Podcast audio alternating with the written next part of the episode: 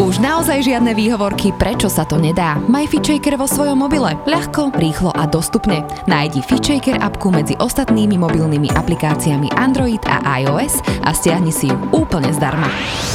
Zdravo a fit s FitShaker podcastom. Tento podcast ti prináša virtuálne fitko FitShaker.sk, kde nájdeš stovky videí s profesionálnymi lektormi a fit inšpiráciu v podobe množstva skvelých receptov, článkov a kníh. Vítajte v ďalšej epizóde FitShaker podcastu. Dneska nahrávame na diálku Tenerife Košice a ja som veľmi rada, že nám toto vyšlo a budeme sa venovať veľmi zaujímavej téme, ktorú sme vo FitShakeri ešte nepodchytili a to je dôležitosť regenerácie po tréningu.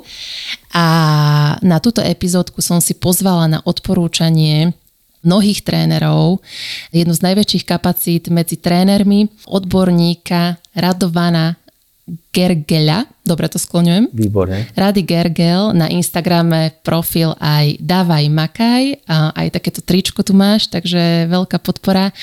A Rady, ja by som ťa v úvode teda len veľmi poďakovala, že do tohto s nami ideš a poprosila ťa, aby si nám možno na úvod predstavil sa viacej, že kto si, aká je tvoja cesta, pretože tá cesta je dosť dlhá a na tvojej stránke som sa nevedela dočítať do konca kurzov a certifikácií, ktoré máš, tak aby sme sa trošku na teba naladili, že kto si. Jasne. Ahoj, takže ja ďakujem za pozvanie. A čo sa týka môjho eh, backgroundu, tak eh, ja som bol v úplne inej sfére.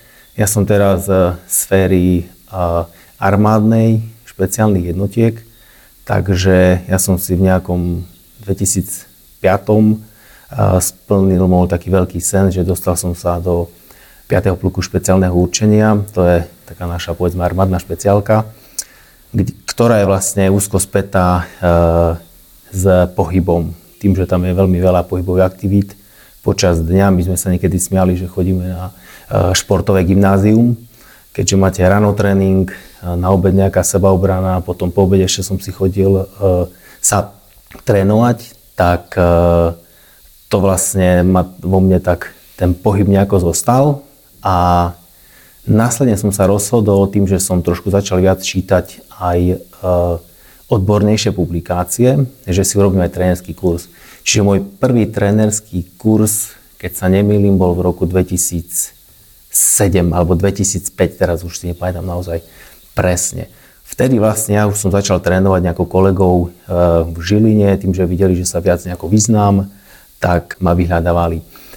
Následne som postupne začal nejako eh, pozmeňovať ten môj, ten môj nejaký veľký sen na možno ďalší, s ktorom som sa našiel a to bola práve tá pohybová sféra. Čiže začal som viac sa venovať eh, ľuďom, začal som študovať na vysokej škole, až fast forward prešlo veľa, veľa rokov a sme tu. Aktuálne pôsobíš teda v Košiciach a máš svoje fitko, ktoré sa volá? Davaj Makaj. Voláme sa teraz Davaj Makaj. Ja som niekedy začínal, keď som začal aj písať, vlastne to, to bolo môj taký, taký spúšťač mojej, povedzme, kariéry v úvodzovkách. V 2010 som napísal prvý článok na blogu SME, kde som zrazu zistil, že asi viem aj písať, tak následne mám tam už iba zo pár teda článkov vedených, ale niektoré mali naozaj vtedy obrovské dosahy. E, článok o bolesti krížoch mal, čo si pamätám, 100 tisíc prečítaní, nejakých 3700 zdieľaní, čo na dobu 2010-2012 bolo naozaj že obrovský dosah, čiže celé ma to tak začalo formovať, že asi aj vieš písať, tak vlastne ja som sa aj týmto stal uh, v danej dobe nejako známejším. Čiže tých článkov na mojom Facebooku bolo, uh, alebo je možno už cez 300. Teraz tam samozrejme pomenej píšem, uh, keď sme otvorili tak obrovské fitko, ako máme, ale stále to niekde vo mne je a určite by som sa chcel vrátiť opäť k nejakému kvalitnému písaniu. To znie super, že ste taký komplexný a všestranný a povedz mi prosím ťa ešte o tom vašom fitku v Košiciach, že na čo sa špecializujete?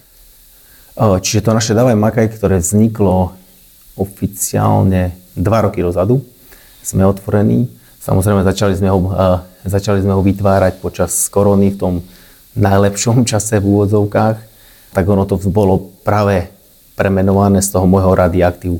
Mnohí tí takí starší uh, čitatelia ma poznajú práve pod uh, tým uh, Radovan Radioaktív Gergel.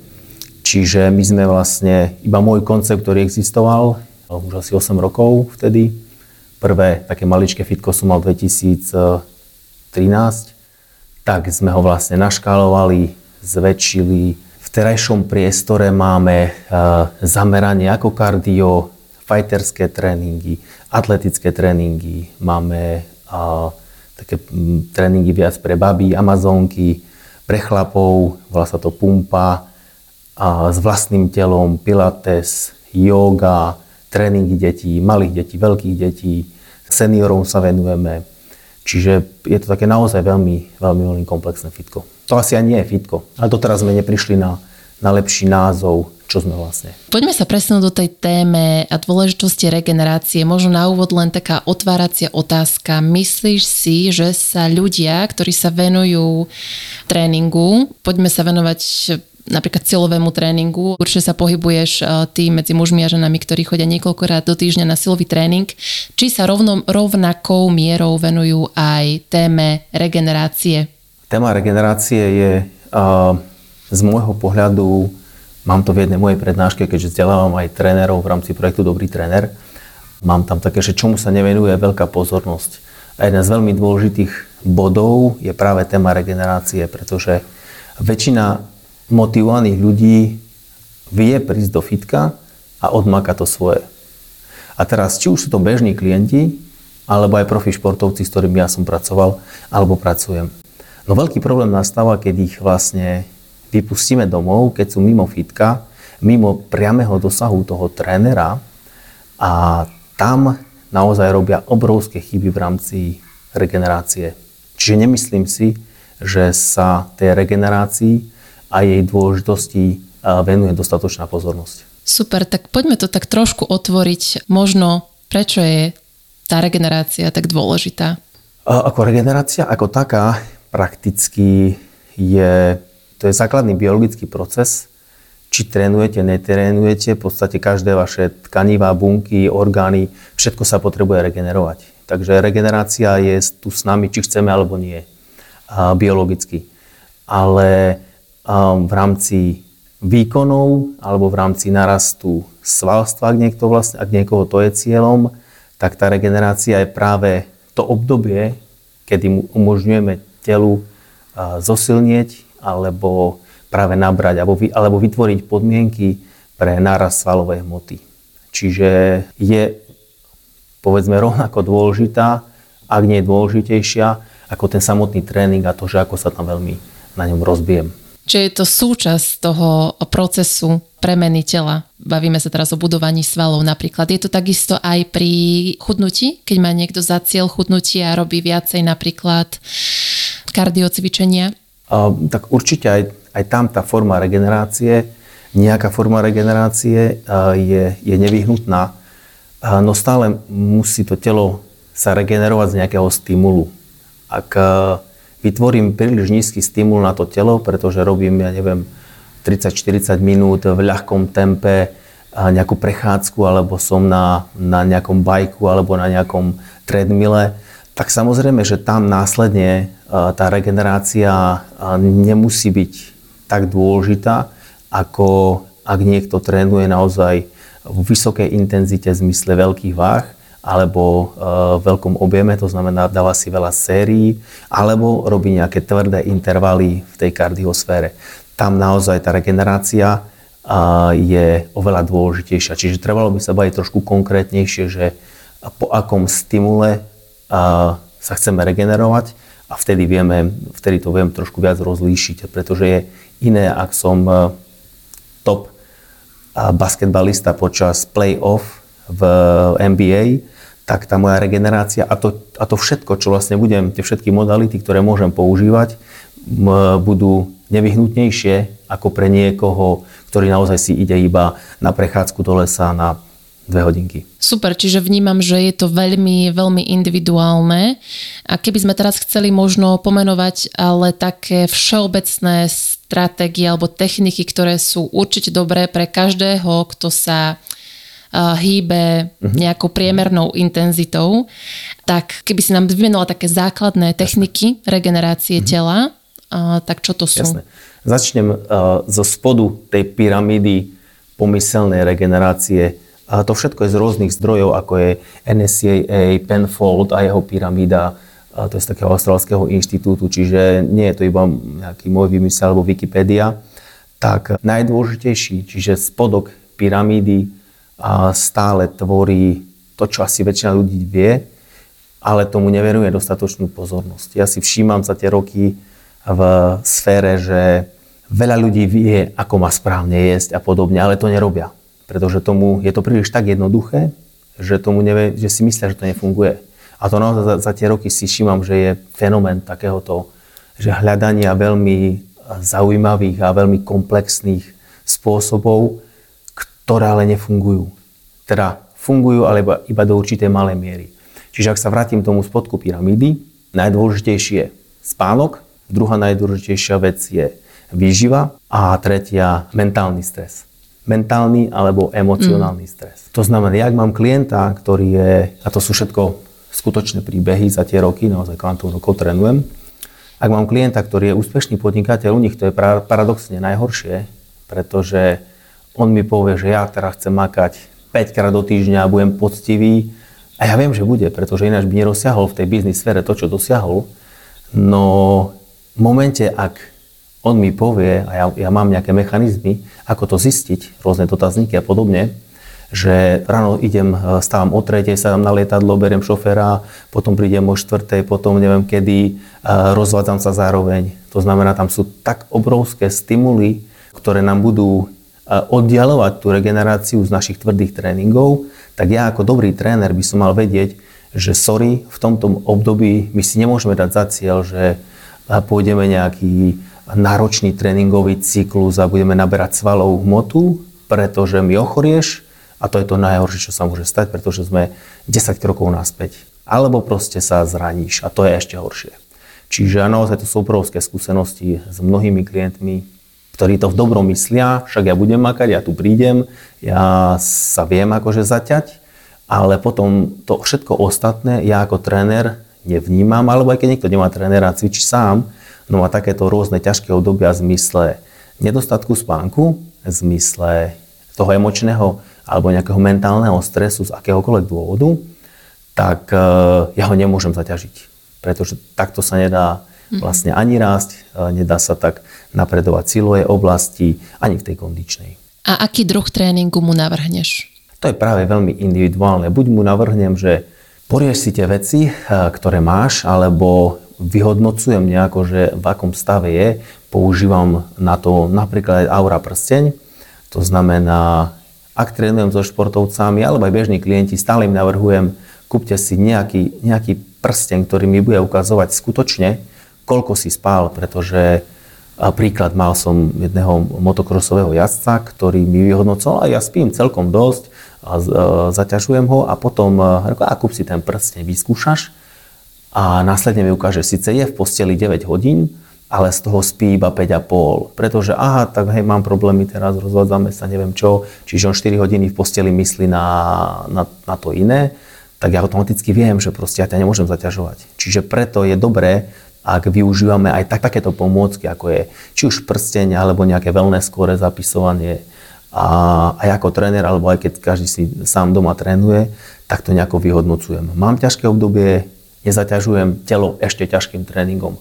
To už iba aj z takého toho laického rozumu a to nie je rozumné. Čiže aj keď som, ja neviem, chorý, tak asi nepôjdem do tej studenej vody, pretože je to iba ďalší stres. Aj keď studená voda je fantastická, sám otožujem. Ak by som mal dopovedať ešte ďalšie, povedzme menej dôležité nejaké stratégie, okrem toho teraz spánku, výživy a mentálneho a emočného stresu, tak samozrejme máme to spomínané ponáranie do studenej vody, máme nejaké kontrastné e, terapie, ako je studená teplá voda, máme kompresné oblečenie, máme nejakú aktívnu recovery, že niečo ešte po tom tréningu idem nejako sa vybehať, vyplávať a podobne. Máme rôzne elektrostimulácie, kryoterapiu a podobne. ale naozaj úprimne aj vedecky toto je minoritné. Môže pomôcť to niekomu, môže to pomôcť top športovcom dodať trošku viac v rámci tej regenerácie, ale nemalo by to na tom stáť. Že ja pôjdem raz do týždňa na kryoterapiu a zvyšok, teda spánku, výžive sa nevenujem absolútne. Super a skvelú myšlienku uh, si nadhodil a ja vlastne predsvičujem pilates a jogu a pre mňa je dosť dôležité vnímať aj subjektívne, aj objektívne, ak sa to dá, že čo moje telo potrebuje. A často to ľudia subjektívne nie vždy vedia úplne odhadnúť, ale k tomu nás yoga celkom privádza. A teraz idem k tomu, čo chcem povedať. Príklad. Ja tu na Tenerife chodím do fitka, kde sú tréningy vedené formou skupinových, funkčných, kruhových tréningov. A mám tam jednu kamošku, ktorá má, dajme tomu 40 rokov, chodí tam každý jeden deň a samozrejme dostanem sa teraz k ženskej téme, pretože mno, mnohé naše posluchačky sú ženy a minule sa mi vyslovene spotina, úplne som videla, že jej telo nie je v pohode, sa mi stiažovala, že má krče, že má obrovské menštruačné krče. A ja, že OK, tak dneska zvolni, že daj si tréning len na takých 80%, akože bola to nevyžiadaná, ale priateľská rada. A pekne si povedal, že keď je telo v strese, nedávajme mu viac stresu. A ona napríklad na to reagovala takým bežným výkonovým trendom, uh, povedala mi po anglicky, že no, I can do it. A úplne cez také prepotené, zničené vnútro povedala toto, čo znie veľmi dobre a ambiciozne, ale ako keby cítiš na pozadí, že to nie je úplne dobre a možno by pre ňu bola vhodná dneska možno, možno yoga, možno light stretching, keď chce cvičiť. Čo napríklad ty odporúčaš, keď niekto chce trénovať každý jeden deň, ale napríklad mám silnú menštruáciu, alebo zle som spal, alebo pff, mám za sebou fakt, že stresové dni. Je vhodný ten silový tréning alebo aká, aká forma tréningu? Opäť ako všetko v tejto sfére je individuálne a furt je pre mňa veľmi dôležité, že čo je cieľom. Ak je cieľom sa iba cítiť nejako dobre po tom tréningu, tak povedzme OK, nejako si, nejako si odmakaj.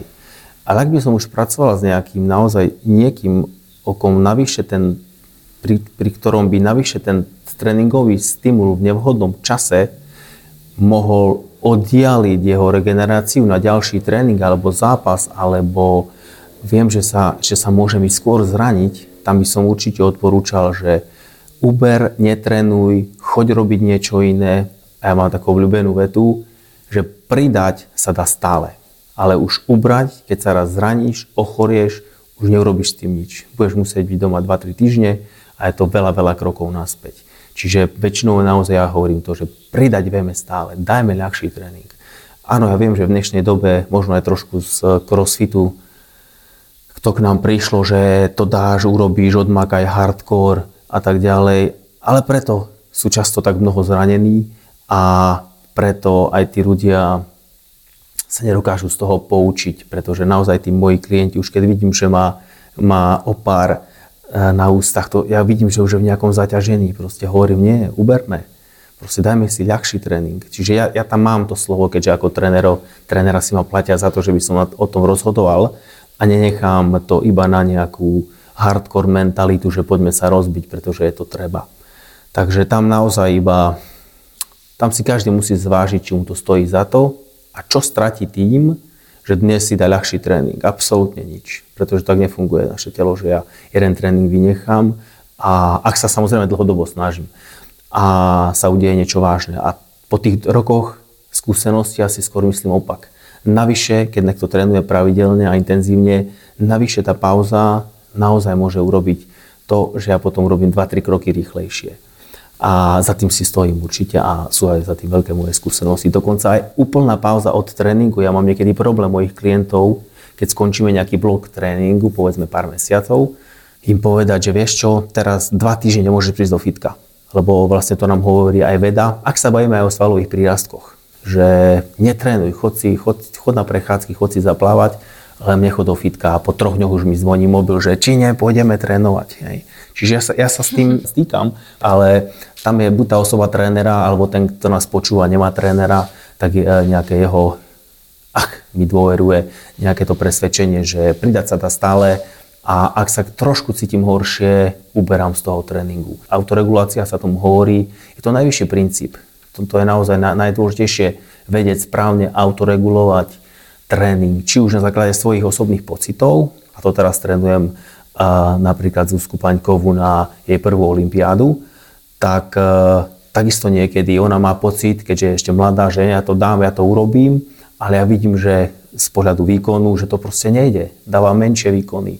To znamená, to nie je zlé, pretože hovorí sa tomu uh, functional overreaching. On musí prísť. Ak ja trénujem pravidelne, tak uh, ja potrebujem dostať toho športovca, alebo aj sám seba, keď si trénujem, do stavu tzv. functional overreachingu. To znamená kumulácia nejakého tréningového, ale aj netréningového stresu, ktorá vedie k poklesu výkonu. To je úplne normálne a žiadané. No pokles výkonu musí byť niekoľko dní, možno max 2 týždne. Pretože to môže následne prerásť do tzv. non-functional overreachingu a z toho sa takisto ten atlet dokáže, e, alebo aj ktokoľvek iný, kto trénuje pravidelne, dostať, no nedojde k superkompenzácii, to znamená, on sa nezlepší. On iba sa vráti na tú istú úroveň.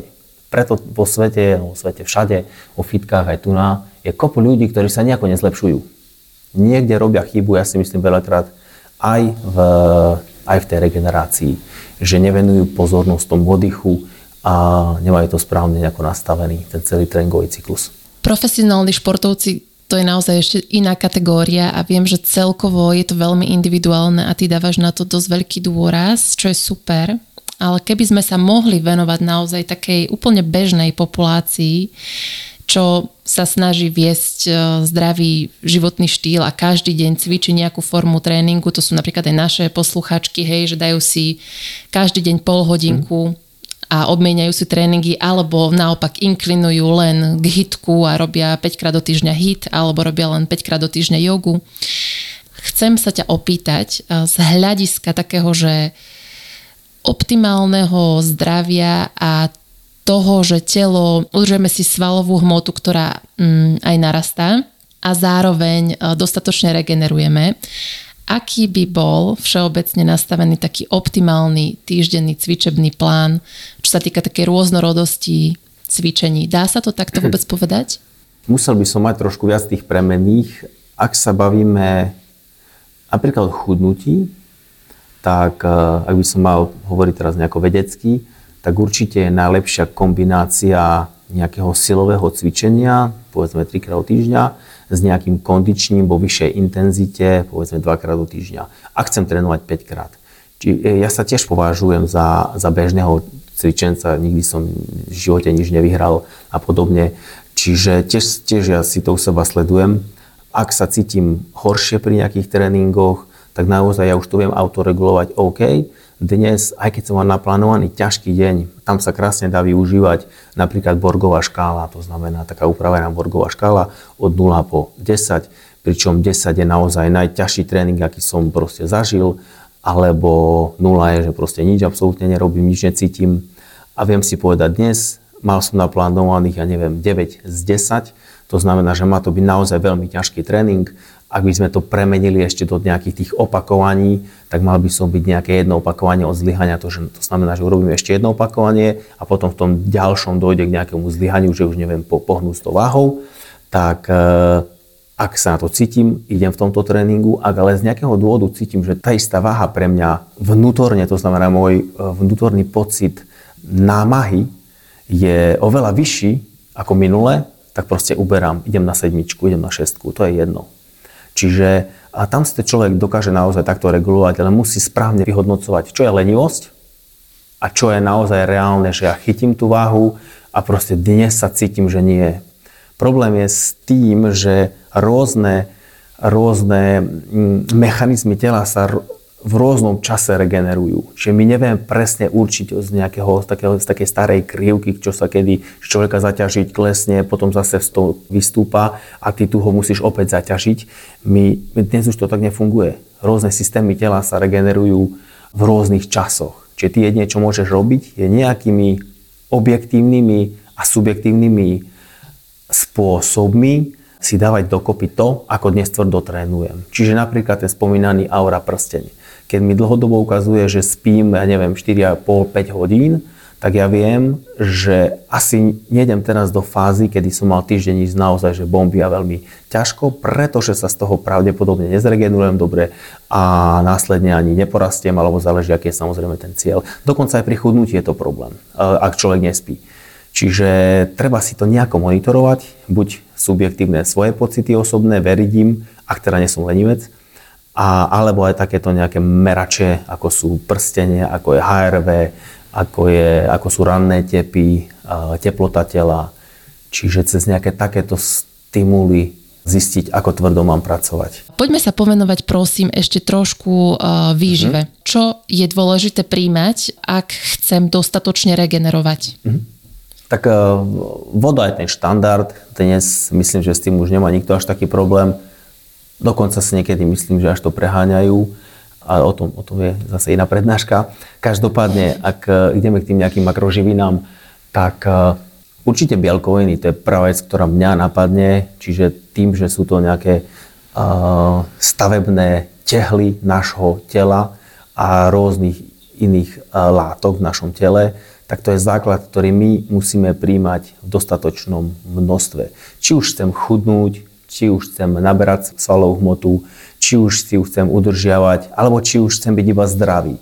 To je naozaj veľmi dôležité. My teraz aj v Davaj Makaj, priateľka Veronika robí taký projekt pre úplné začiatočníčky, ktoré nikdy neboli vo fitku, ale vedia, že by chceli začať tak e, teraz sa im venuje a tam naozaj jedna z prvých tých prednášok, lebo robia, robia, robím aj prednášky, je o bielkovinách. Či ja si myslím za tie roky, že ľudia naozaj vedia málo bielkovín, ja to dávam môjmu vlastnému otcovi, ktorý má 73, dávam mu srvátkový prášok, ja som dokonca na neho robil diplomovku aj bakalárku na veteríne, takže trošku som taký, trošku mám taký uchylák na srvátku, respektíve na takéto proteíny, že s tým nie je žiaden problém nejaký zdravotný, ako, ako si mnoho lekárov aj myslí. Takže bielkoviny je prvá vec, ktorú ja sledujem, či ľudia majú. Ak, ak sa ma asi opýta, že koľko teda tých bielkovín, tak také minimum by som dal nejakých 1,4 až 1,6. Ak chcem chudnúť, tak dokonca by som to navyšoval, a to hovorí aj veda, to by som navyšoval na nejaké 2 a trošku aj vyššie. Doterajšie nejaké smernice, také uznávané, ja mám obrovský článok na, myslím, že na Facebooku, kde práve sa venujem tým bielkovinám, je tam strašne veľa odkazov.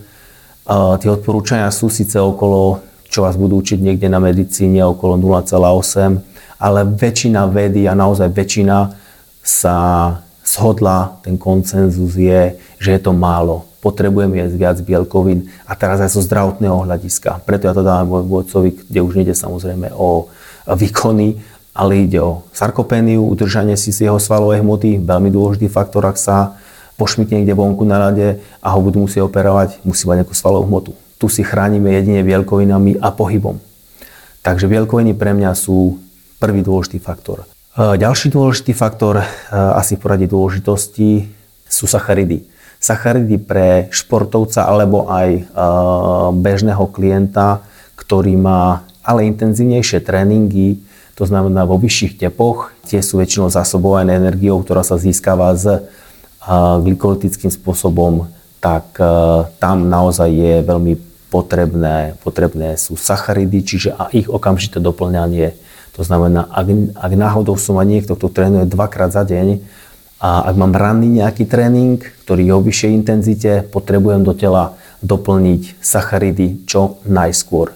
Najdôležitejšie pri re- regenerácii si uvedomiť, že tam nejde iba o regeneráciu z tréningu, ktorý som absolvoval. Tam ide aj o regeneráciu na ďalší tréning, ktorý príde.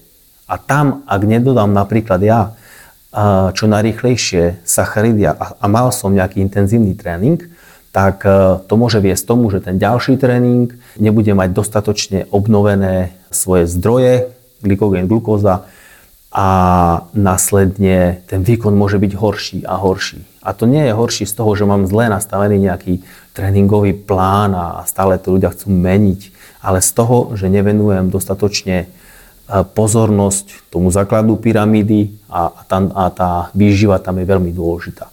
Čiže pre vysoko intenzívne aktivity určite, to znamená v tepoch, určite sacharidy sú základ, ktoré potrebujem v období po tréningu, ideálne aj v nejakom čase pred tréningom doplniť. Takisto aj tie bielkoviny sú veľmi dôležité. Trošku pred tréningom, určite po tréningu a potom trošku tesne pred spaním, aby mi to zase neovplyvňovalo spánok.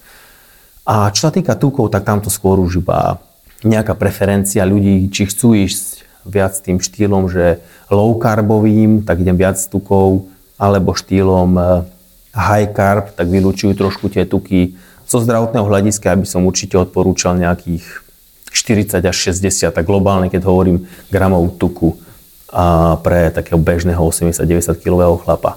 U žen samozrejme ľahších menej, ale zo zdravotného hľadiska kvôli tvorbe hormónom a tak ďalej. Toto viem, že zase povie, že je individuálne, ale zhruba koľko trvá svalu zregenerovať? Viem, že nejaké oficiálne všeobecné hodiny sú myslím 48 hodín, ale nejaké tvoje názory na mhm. toto?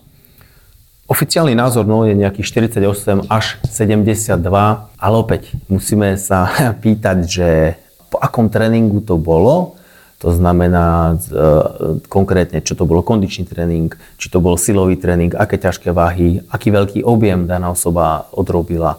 Tak či tak, trošku som sa pozrel aj, aj vedecky na to, um, ak sa bavíme o nejakom silovom cvičení, teda cvičení s váhami, teraz váhami, aby som bol spisový, tak s nejakými hmotnosťami, tam to nemusí byť až taký problém a naozaj ten sval sa dokáže zregenerovať, ak ale robím ten tréning pravidelne, dokáže sa zregenerovať kľudne aj po 24 hodinách. Čiže boli robené výskumy, kde trénovali niektorí jedenkrát do týždňa, niektorí trikrát do týždňa tie isté tréningy a zistili, že nebol tam nejaký viediteľný rozdiel, čo sa týka narastu či už svalovej hmoty alebo, alebo svalovej síly. Čiže opäť áno, ako si začal, je to, je to individuálne a, a môj taký pohľad na vec, ak by som to zhrnul, je, že ak môjim cieľom je nejaké naberanie svalovej hmoty a uh, dávam si povedzme tréning, potom mám 48 hodín pauzu, potom dávam ďalší tréning a mi to nefunguje,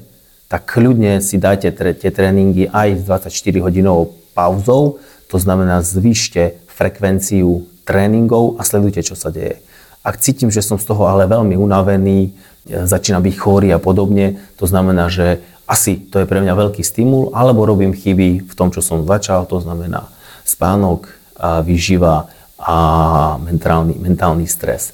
Čiže určite to treba aj skúšať sám na sebe, ale tých 48 až 72 nemusí platiť pre každého a aj veda trošku sa k tomu prikláňa.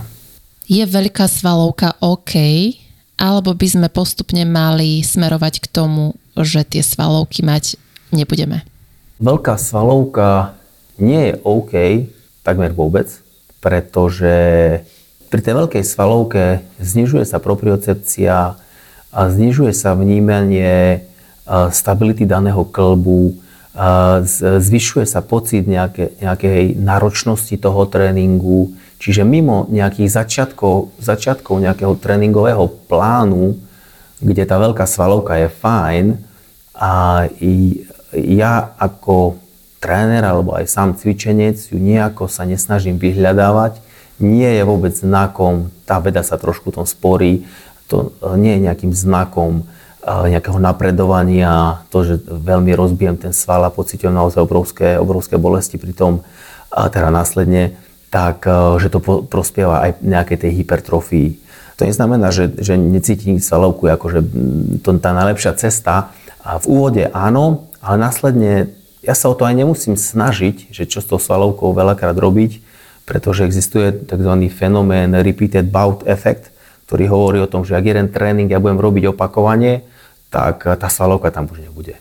To znamená, jediná, jediný liek na tú svalovku je ďalej pokračovať v tom tréningu a neprestať a samozrejme mať nastavenú správny objem a intenzitu a to progresívne preťažovanie.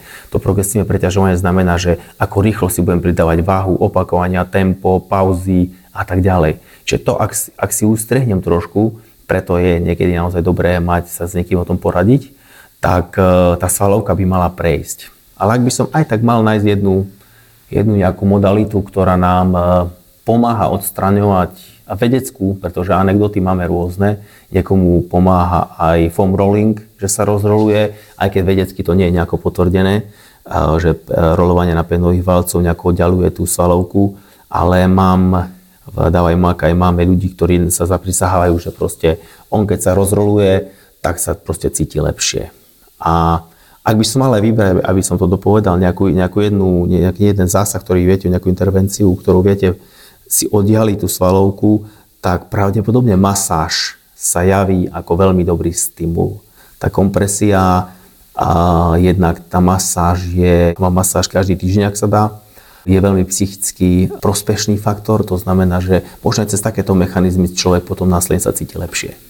A keď sa človek cíti lepšie, no tak môže zase lepšie trénovať. Teraz si spomenul masáž. Myslíš si, že keď napríklad človek má kapacitu raz do týždňa medzi tých 5 tréningov, čo si spomenul, hodiť ešte v rámci regeneračného dňa napríklad jogu alebo nejaký stretching pasívny, tak e, to má podobný efekt ako masáž. Má to podľa teba dôležitú, hrá to dôležitú rolu v regenerácii tiež? Vedecky to až takú veľkú rolu nemá, ak to porovnám s tou masážou. Samotný stretching ako taký, dokonca som videl prácu, kde došlo ešte k zhoršeniu vnímania. Teraz už si nepamätám, akého faktora, či to bolo kreatinkináza ako znak nejakého poškodenia svalstva, že čo dokonca sa ešte zhoršilo aby som si zase nevymýšľal, ale ten stretching ako taký nemusí pomáhať vedecky. Každopádne, ak sa ja raz cítim lepšie po tom stretchingu, to je pre mňa najlepší, najvyšší ako taký, uh, taký dôkaz toho, že tak to rob. Ale ak sa spýtaš mňa na názor, že čo mám robiť, ja ti stretching nebudem hneď odporúčať. Ale ak ty si na to zvyknutý a naozaj to mentálne robí dobre a tá hlava je naozaj veľmi dôležitý faktor vnímania nejakej námahy, vnímania pripravenosti na ďalší tréning, tak to rob, pretože ti to funguje. A to je, a to je jedno cez aký mechanizmus. Aj keby to bolo placebo a na to, že, že ty si proste na to zvyknutý a to máš rád. To je úplne OK. Potom, to, potom v tom pokračuj. Čiže to, to je čo sa týka stretchingu. Yoga takisto skvelý stimul pre, pre tú mentálnu stránku. Samotné tie pohyby sú OK, fajn, pre mnohých ľudí veľmi ťažko prevediteľné, aj napríklad pre mňa, ale určite má to význam, ak ti to robí dobre a cítiš sa potom lepšie. Ale tak e, stále platí, že vieme svaly uvoľniť e, dlhým stretchingom. E, teraz podotknem, že nie všetky. Niektoré svaly sa dajú uvoľniť iba tlakom, preto sa aj používajú práve tie masážne loptičky a, a, a guličky a rolery a masáže teraz som tak pochopila, že nemá to podľa teba až taký vplyv uh, uvoľňovať sval aj dlhým naťahovaním spojeným s relaxačným dýchaním? Samotný stretching je taká veľmi moja obľúbená téma. V tom projekte Dobrý tréner to o tom veľa rozprávam, teda edukujem tých trénerov, pretože je tam veľa takých miskoncepcií, takých možno milných, milných nejakých dohadov, založených na, na nejakej uh, OK, nejaké empírii, ale aj na nejakej, nejakej tradícii.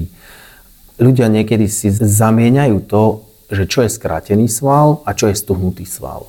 Skrátený sval je nejaké adaptívne už prispôsobenie toho svalu, sarkomer v ňom, ktoré ja nejakým stretchingom e, pár minútovým, párkrát za týždeň nejako nezmením. A ak by som aj zmenil, s tým prestanem, on sa to naspäť vráti. Ale ak e, mne robí dobre to, že sa po nejakom cvičení, alebo ráno, alebo večer, nejako začne mi naťahovať a mi to naozaj spôsobuje, že sa tam viem ukludniť, začnem pri tom dýchať, tak s tým kľudne proste ľudia nech pokračujú a je to úplne super.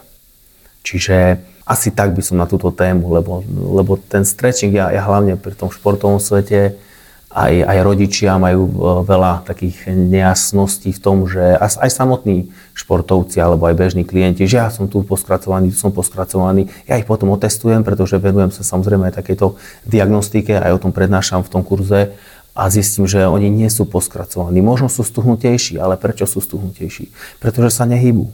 Keď sa niekto proste nehýbe a sedí 8 hodín za počítačom, je jasné, že bude stuhnutý, ale jemu netreba fyzioterapeuta on, on musí naspäť začať tie tkaniva používať. A to, či to už bude yoga, či to už bude tanec, či to už bude silový tréning, ideálne u nás dávaj makaj, alebo niečo iné, je to úplne, je to úplne OK.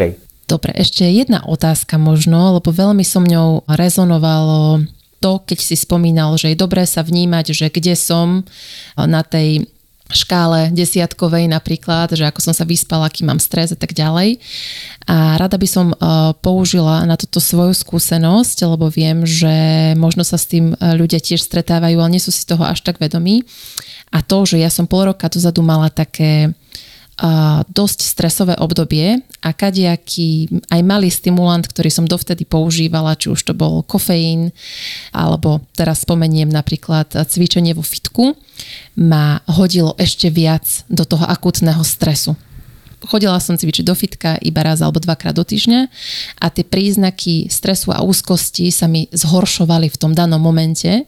A tak som sa toho prelakla. Napriek tomu viem, že dlhodobé efekty e, cvičenia sú naopak e, antistresové, tak e, v tom momente som od toho musela opustiť a vedela som, že toto pre mňa teraz nie je, že pre mňa je teraz potrebné ukludňovanie mysle a cez to proste možno svalové neprogresovanie tela, ale proste kľud po pol roku toho, ako som zmenila niektoré veci, a som v Čile a začala som chodiť do fitka. I keď zo začiatku to bolo podobného charakteru, ale moja nervová sústava už bola viac v pohode, tak som to dala a zvládam to. A vlastne chcem len uh, povedať, že v rámci tej regenerácie možno aj taká téma vnímania toho, že či tento druh tréningu mňa teraz posilní alebo naopak ma ešte viac preťaží. Že či aj ty vnímaš, že ten silový tréning niekedy môže byť pre človeka, pre ktorého by za iných okolností teoreticky mohol byť vhodný, proste teraz naozaj nie. Že či uh, sa s tým stretávaš a odporúčaš napríklad aj vo svojom fitku, že chodívajte teraz prosím na takýto druh cvičenia, či to vieš navnímať. Viem to navnímať a ono z časti aj, aj zo svojej skúsenosti vlastnej, osobnej, s tým, že ja som celkovo, ale, ale to je aj akože moja genetická danosť, taký tenzný typ o tom svedčia aj moja variabilita. Ak to porovnám proste s niekým iným, kto má tiež nejaký prsten, ktorý mu to meria. A ak to sledujem v rámci komunikácie kritické, v rámci neviem, našich porád a podobne, teraz samozrejme mám veľký tým, takže niekedy sú tie porady náročnejšie, a, tak e, práve pre mňa, tak ako hovoríš, niekedy ešte v tej tenzii, ktorú cítim, ešte nejaký silový dynamický tréning nie je to, čo by som mal robiť, ale skôr možno mne by prospela yoga. Problém je, že mňa to nebaví. A tam sa to trošku bije, že mm, tam si človek naozaj musí vyvážiť to, že či, čo je pre mňa viac, či to, že budem chodiť na niečo, alebo budem robiť nejaký ten tréning, ktorý ma trošku viac baví, len uberem z intenzity, pretvičím si to naozaj tak, aby som nerozsahoval žiadne veľké méty teraz, ak mám takéto stresujúcejšie obdobie. A to som vlastne hovoril na začiatku. Alebo sa budem zúčastňovať niečoho, čo v konečnom dôsledku možno aj tak pri tom nevydržím, aj tak sa k niečomu, niečomu vrátim. Ja si to zase kompenzujem, to sme vlastne aj nespomínali tým, a to som práve zistil, prečo ja mám rád tak masáž a mám ju naozaj každý týždeň prečo mám rád tak e, wellness ako také, čiže sauna, studená kadia a tak ďalej. Pretože práve to je to moje yin-yang, že na jednej strane veľká tenzia, sympatikus, nabudený, ideme, napredujeme, to naše centrum je naozaj že, že veľké. A na druhej strane ja, ja tam sa cítim proste, tam, tam ja si oddychujem, tam sa ukľudním, tam nemyslím, alebo iba aj myslím, ale naozaj v takom kľude. Čiže ja si to viem vyvážiť, pretože som sa odpozoroval a vybral som si tú premennú, nie síce jogu, ale povedzme masáž alebo tú saunu, kedy som v kľude a, a to si myslím, že je dôležité, aby človek si našiel to, aby ťa niečo bavilo, je asi tiež veľmi dôležité. Týmto by som ti poďakovala za veľmi výživný rozhovor a že sme do tohto išli.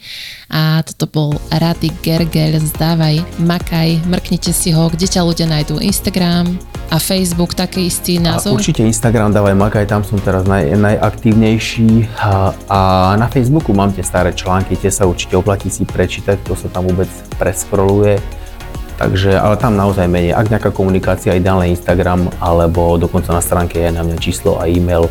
A určite, kto je v okolí, naštívte, dávaj makaj. Rádi vás tu uvidíme. Ja ďakujem za pozvanie určite. Počúvali ste Fit Shaker podcast. Ja som Andrea Peňaková a verím, že sa počujeme aj na budúce.